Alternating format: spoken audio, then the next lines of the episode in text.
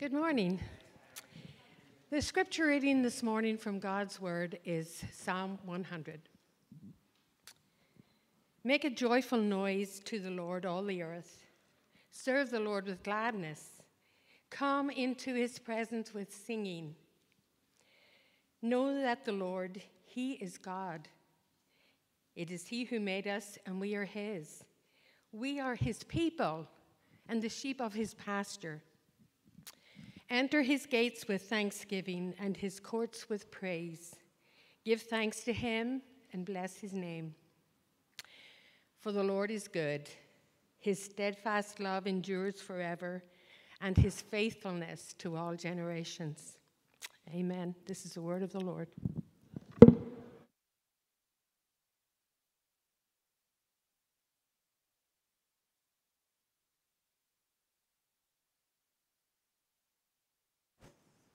Thank you, Anne.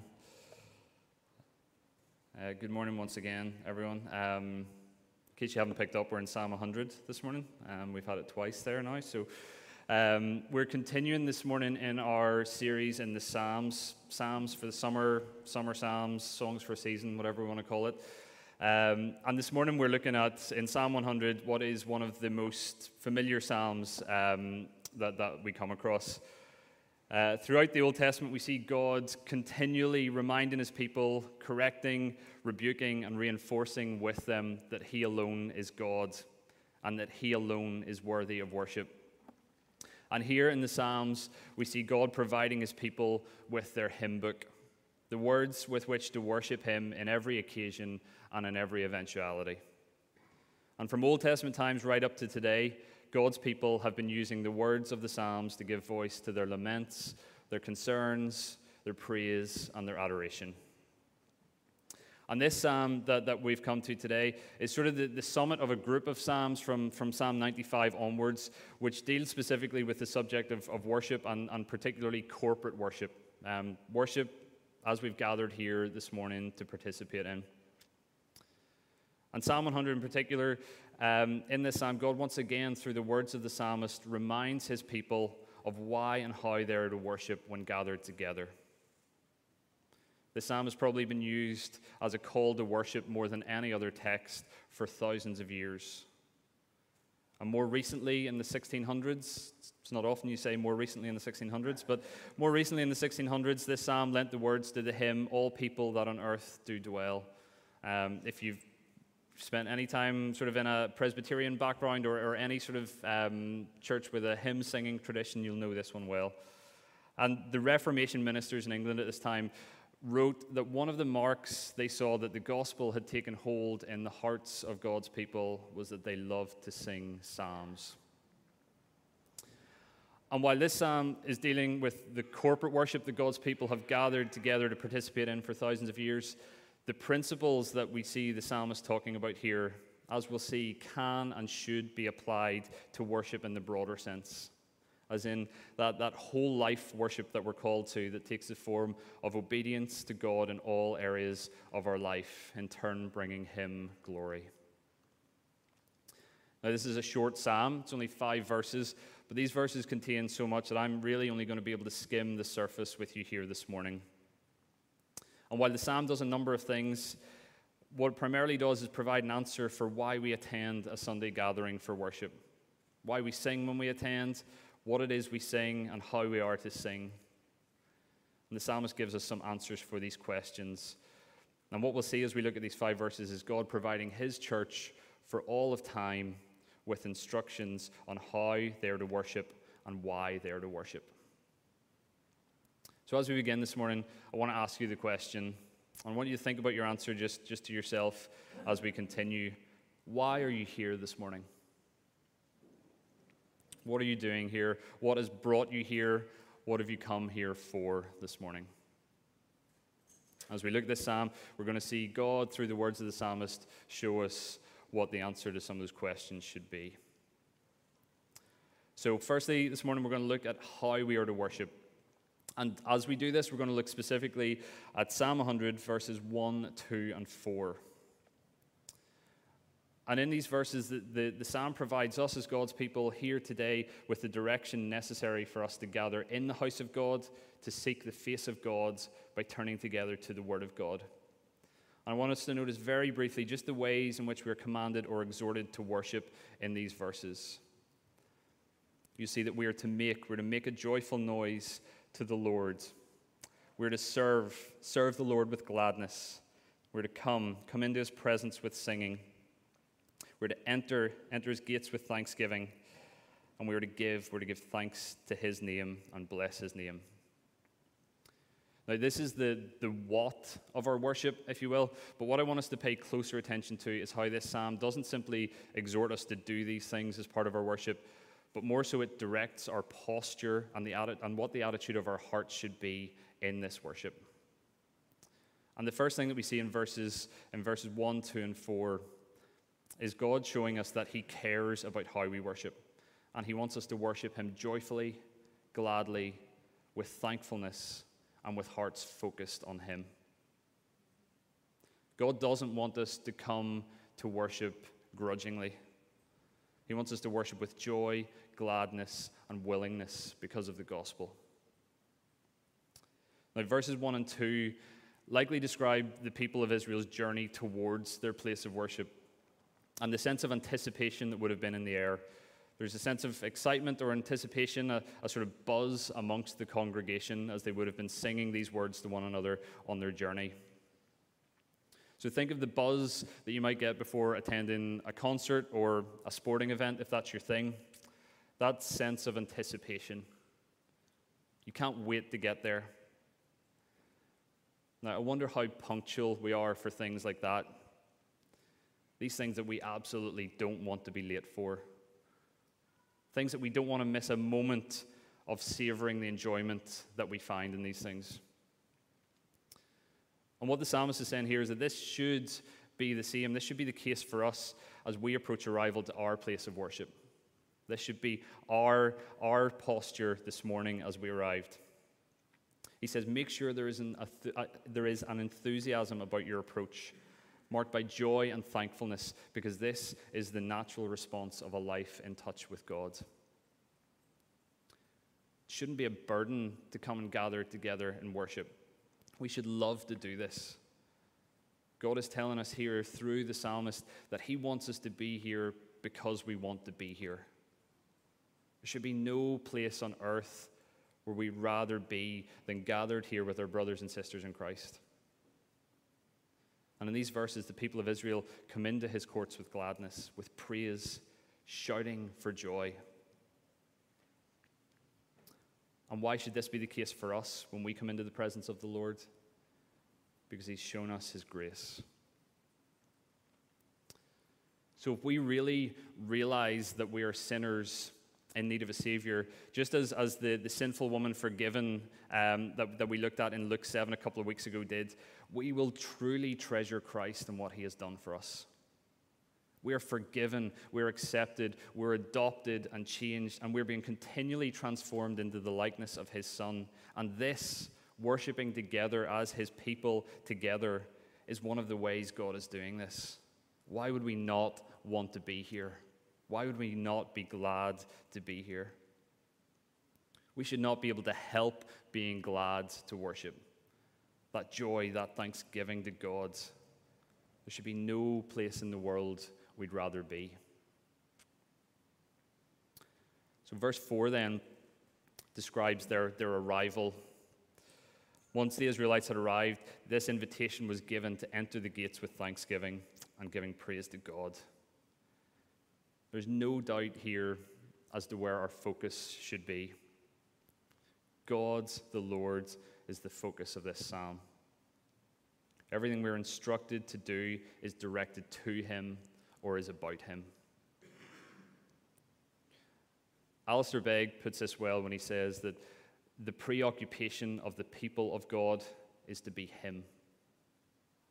He continues that when our focus is on ourselves, our needs, what we're doing, what we want, our finances, where we're going in our lives, there's no psalm or song written that can shake us from those preoccupations. The only way we can worship this way is for our focus to be aligned with God Himself. If our focus is off, everything is off. When we gather as the people of God, our alignment and our focus is crucial. Those of you who um, are into rugby will be familiar with Jonny Wilkinson. Um, any of you who aren't, um, Jonny Wilkinson was probably one of the most prolific goal kickers in rugby in the past sort of 15 years or so. Um, and as well as his, his phenomenal accuracy, he was also known for a slightly unusual stance that he would take when he was preparing to take a shot at goal. But I'm not going to do it, Chris. No, I'm not. Um, but Jonny would have his hands together. Jonny, I'm talking like about him like I know him, but um, Jonny Wilkinson would have his hands together, um, and he would sort of sit kind of crouched, and he would sort of stare back and forward from the ball through the posts, ball through the posts, and back again. And when you actually heard him talking about this, this was part of his routine to drown out the noise and the distraction that was around him. He tried to visualize what the successful kick that hopefully he was about to make would look like. And actually, when you heard him talking about it, he would say that he would, in his head, picture not just the ball going through the post, but he would picture a woman somewhere high up in the grandstand who he named Doris. And he would try in his head to envisage kicking the ball, the ball sailing through the posts, and hitting Doris square between the eyes. So maybe there's something a bit twisted about that in, in, in Jonny. But, um, but the point is, he had this singular focus. His eyes were only looking in one direction. And the same has to be the same has to be the case with ourselves in worship. Our focus has to be on God. Because worship is first and foremost about God and about what He has done to redeem us for our sins. And so the focus should be on His person and His works. The command in verse 1 make a joyful noise. This is our, our sort of homage to God the phrase, the phrase that's used there means to, to, to shout for joy. This, this word shout that's used would have been reserved for the shout of a people um, sort of welcoming a victor returning from battle, a people paying homage to their king. And so when we make a joyful noise in worship, we're acknowledging that he is king. We're acknowledging together as his people the victory that he has won for our protection from our adversary.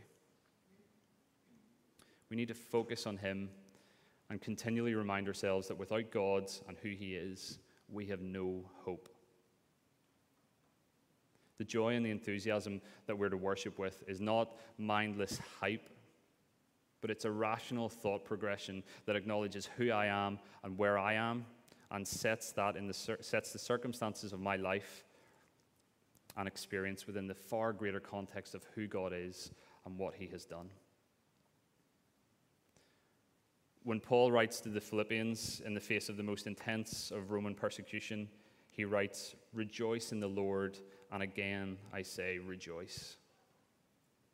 He also instructs the Thessalonians to rejoice always, pray without ceasing, and give thanks in all your circumstances, for this is the will of God in Christ Jesus for you. Not only joyful, but thankful.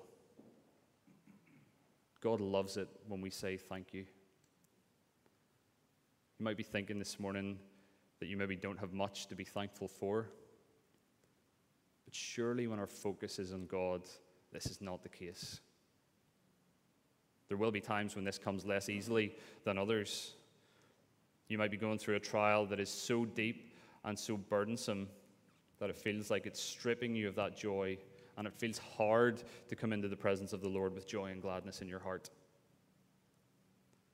But even Job who had everything meaningful in life taken away from him, could say, The Lord has given and the Lord has taken away. Blessed be the name of the Lord. So the psalmist is saying, regardless of circumstances, come, give thanks, and raise a song of thankfulness.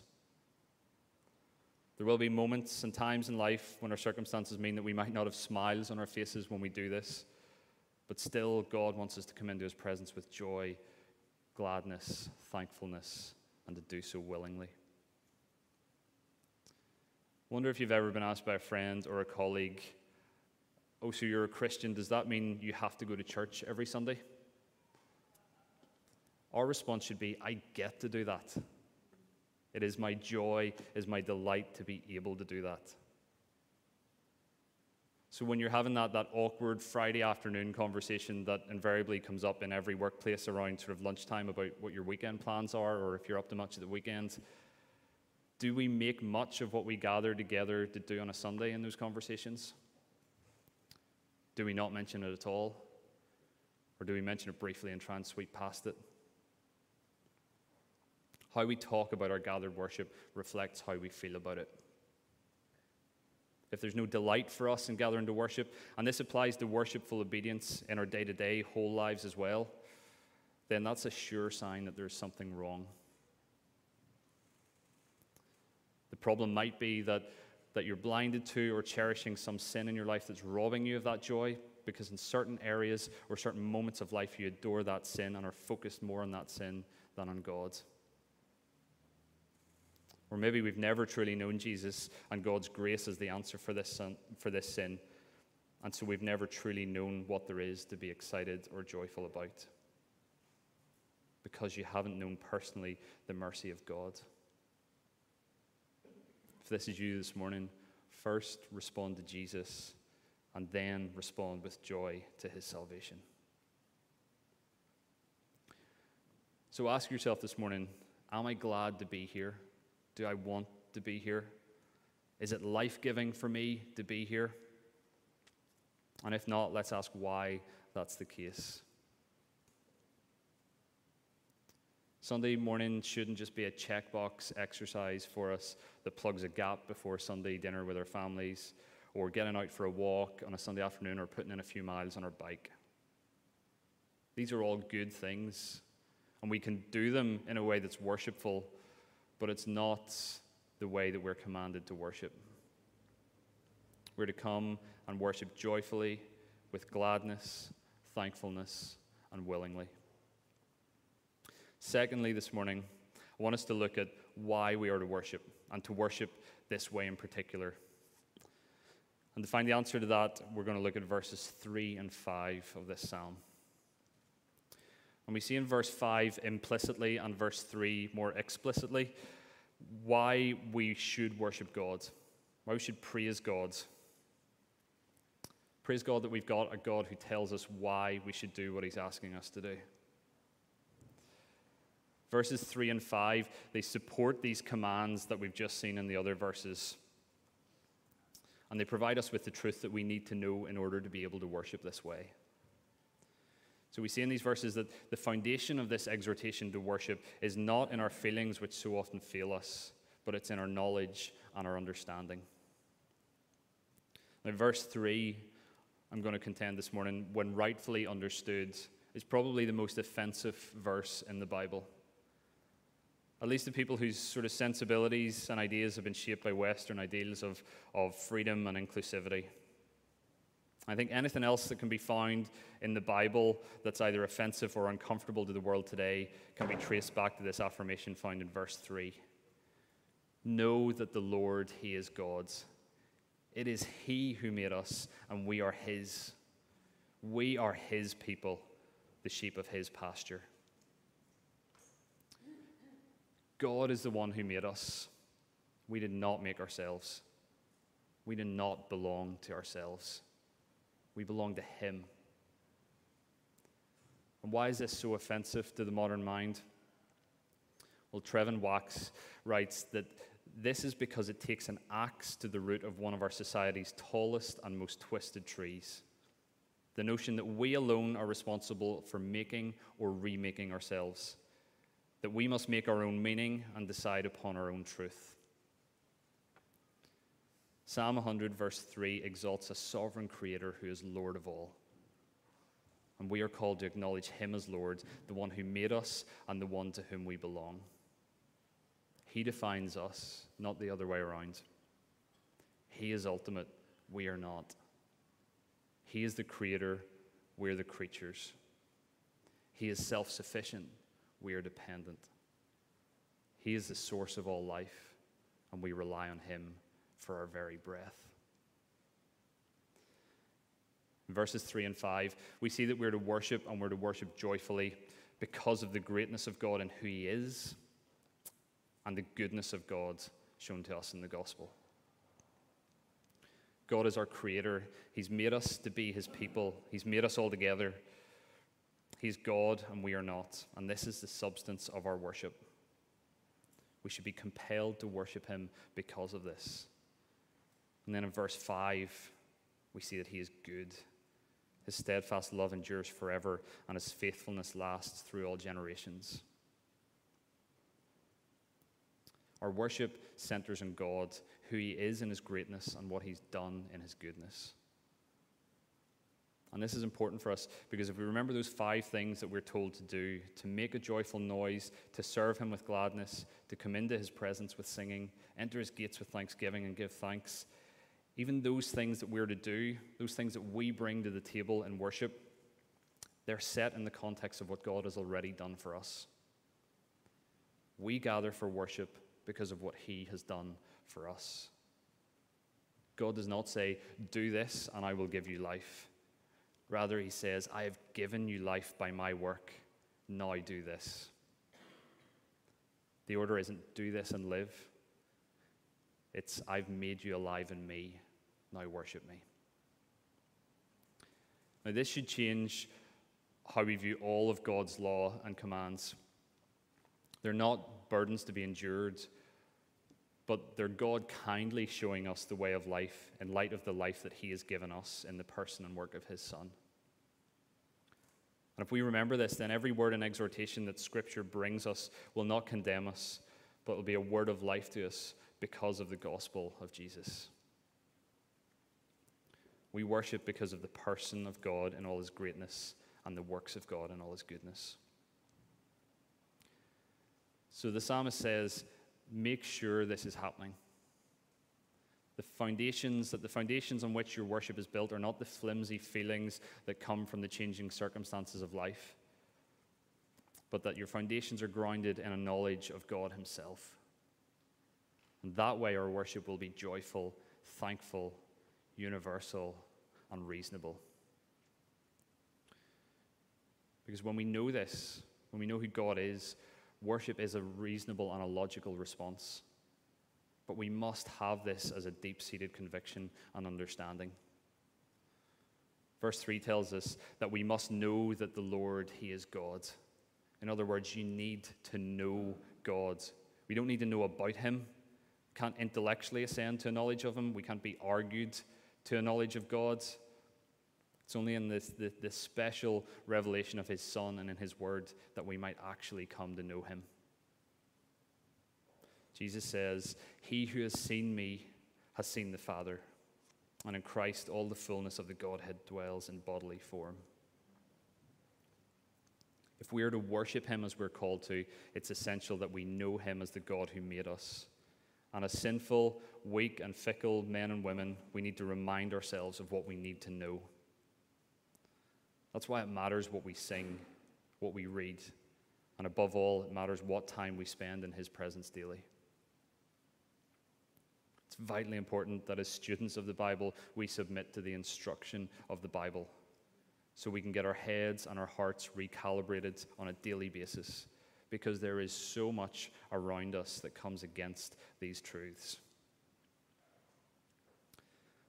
Ligon Duncan says that the evil one has gotten a great gain when God's people convince themselves they're actually going to be able to manage their way through life listening to one sermon a week and then checking out. It's not going to happen. You'll never be able to sustain your Christian life on an hour and a half every Sunday. You'll never be able to convey the truth to someone else if you don't know it yourself. And knowing it requires learning it and learning it demands diligence and time. In my previous job in a coffee shop, Gareth's going to understand this one. Um, one of our colleagues um, had a particular fascination with a TV show, um, Game of Thrones. I have never seen an episode of Game of Thrones, but um, our time working there coincided with a time when many of the cast would have come in to this establishment um, for coffee on a regular basis. that, that wasn't a name drop. Um, but uh, all these kind of like Hollywood A-lister types would have come in. I didn't have a clue who they were, um, but this one colleague was uh, falling over himself, like just. It, it was kind of embarrassing, but it was, it was, it was funny. Um, but there was one day I was serving a customer, didn't think anything of it, and um, turns out it was Emilia Clarke. Still doesn't really mean much to me, but um, to this colleague, that, that was a big deal. Um, and he came out, and his words to me were, Did you know who that was? And I was like, No, I didn't. Um, and he just couldn't believe that, that I didn't know who this was because my, my response to, to kind of engaging with this person um, was so different to what his would have been. He would have been filled with excitement, wouldn't have been able to contain that excitement, and just the very fact that this person was in the same building as him was, was enough to send him a bit giddy. But I didn't have that response because I didn't know who this person was. I didn't, don't want to say I didn't really care for them, but um, in terms of as a celebrity, it meant nothing to me.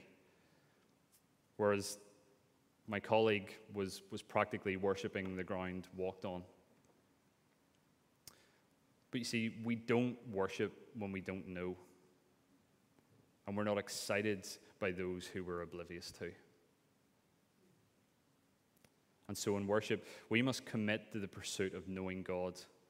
Because when we bring our knowledge of God and all his greatness and in all of his goodness to bear upon anything that life throws our way, then we realize that this is the foundation of genuine praise.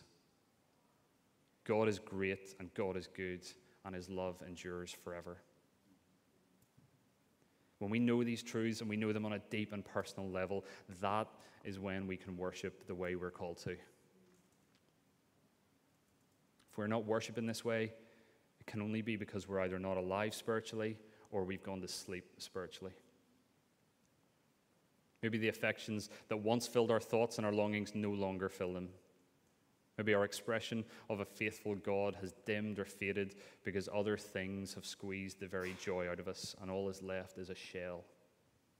So that when we gather to worship on a Sunday, we're simply going through the motions.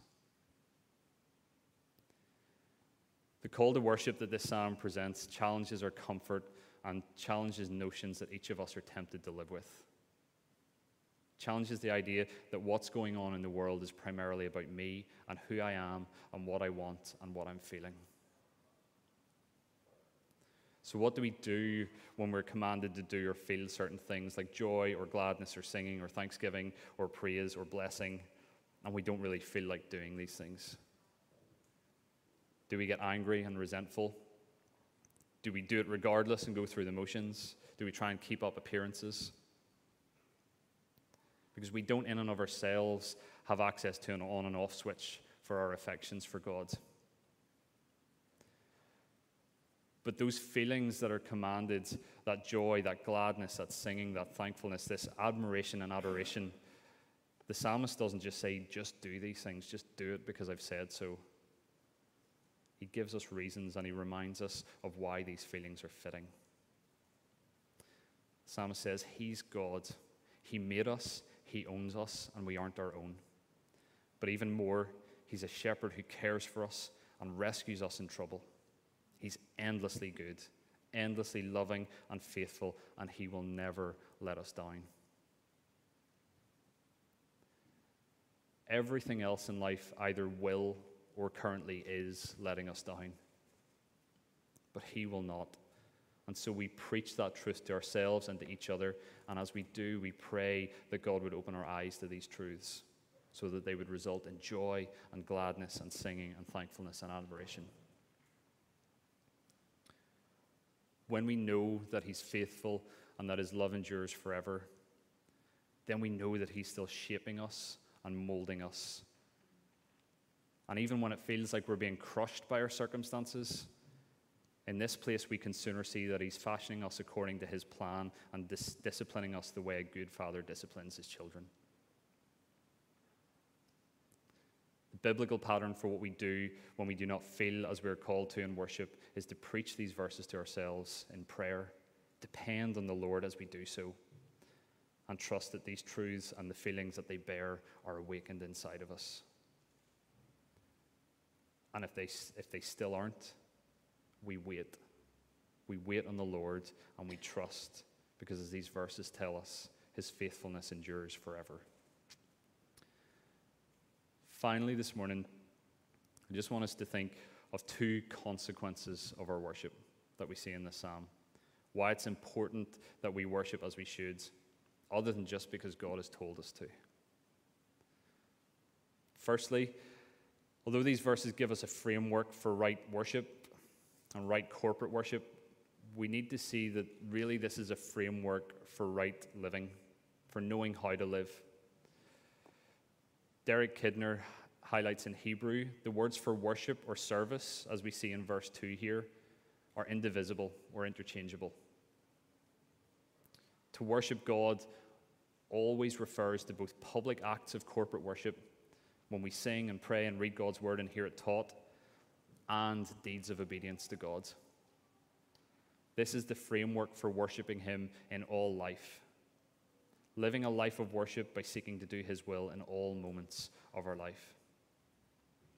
And so, this phrase, serve the Lord, is the reminder that worship must extend beyond what happens in the four walls of this building on a Sunday morning. Worship happens in all of life, and we display our worship of the Lord by the way we love one another, by the way we serve one another, and by the way we love and serve our neighbor. One of the charges that Isaiah brought to the people of Israel in his day was that they made so much of their, their Sabbath worship, but for the rest of the week, they worshiped themselves.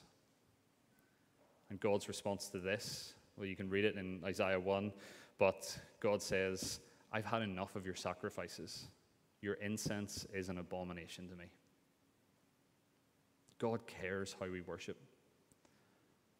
He wants us to worship joyfully, gladly, and willingly. He wants us to worship with a focus on Him and on the gospel, and He wants us to worship in all areas of life as well as just when we're gathered together. There's a structure here for a whole way of life, a way of doing culture, a way of parenting, a way of marriage, a way of work, all here in the structure of these verses. Knowledge of truth yields affection, and affection yields action. Knowledge of truth yields affection, and affection yields action. Because no action brings glory to God that does not come from joy in God.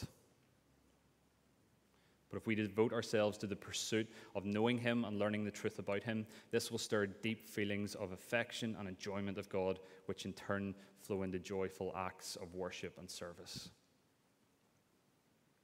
The last thing that I want us to note is that this call to worship is not just for us. Verse 1 issues this call to all the earth. In verse 1, God is once again claiming the earth as his own. This is not just a call for God's people. And in that, there's a reminder, because we often need it, of the wider, broader spiritual realities going on around us. The truth we see in Scripture is that there's a lost world around us subject to the judgment of God. And it's important to remind ourselves of, of this in, in a time when the experience of God's people is, is one of increasing marginalization. Because to the marginalized people of God, the danger is in thinking, well, let's just do our own thing. Let's keep ourselves to ourselves. Let's retreat. But there's no nation exempt or excluded from this call to worship. Psalm 95 reminds, of, reminds us of this when it says, He has come to judge the earth. And so we either acknowledge Him and receive His truth, or we ignore Him and we reject His truth. That's the choice before everybody, and there's no middle ground.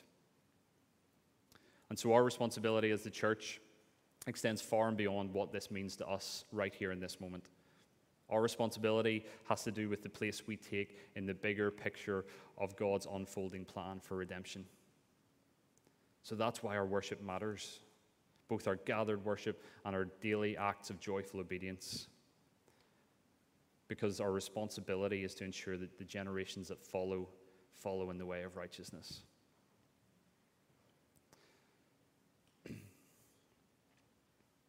Alistair Begg puts it that our worship sends a signal of the depth of an inner reality in our lives. Worship is a spiritual expression that gives an indication of what is going on in the heart of the congregation and the individual believer. An expression of something significant going on internally and unseen. So, what sort of indication are we at Village showing to the outside world and to God about what is going on in our hearts? If our worship, gathering as God's people for the singing of His praise, is the indication or the diagnostic, what is it saying about us this morning? What is our signal? Is it the joyful, audible, thankful praise that God deserves? Or is it indifference? How we worship can provide us with one of the most effective means of evangelism possible. But this depends on what signal our worship gives off. As the people of God, do we, through our worship, show Him to be satisfying, fulfilling, attractive, and the sole source of our joy? Psalm 100, verse 3 tells us that it is He who has made us, not we ourselves. To Him we belong. We're to acknowledge that the Lord is God. And the good news in, in, in acknowledging the, the very godness of God is that we're then able to bring our lives within reality. We're able to worship Him as we're called to. And here we find joy as sheep of His pasture. Here we find a truer and a richer freedom in finding purpose and significance and meaning in His design for our lives. Let's pray.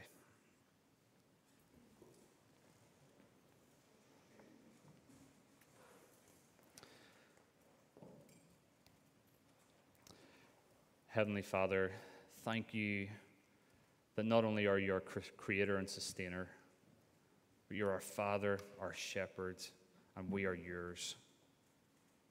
What a privilege to be called yours, Lord. God, may we truly know the depths of your greatness and your goodness. Set in us a deep conviction that you, Lord, are God. May we submit to you in your word in all areas of our life.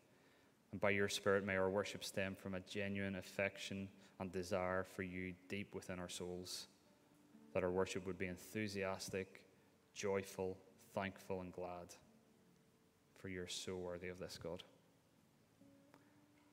We ask this for your glory and the furtherance of your kingdom to the ends of the earth. Amen.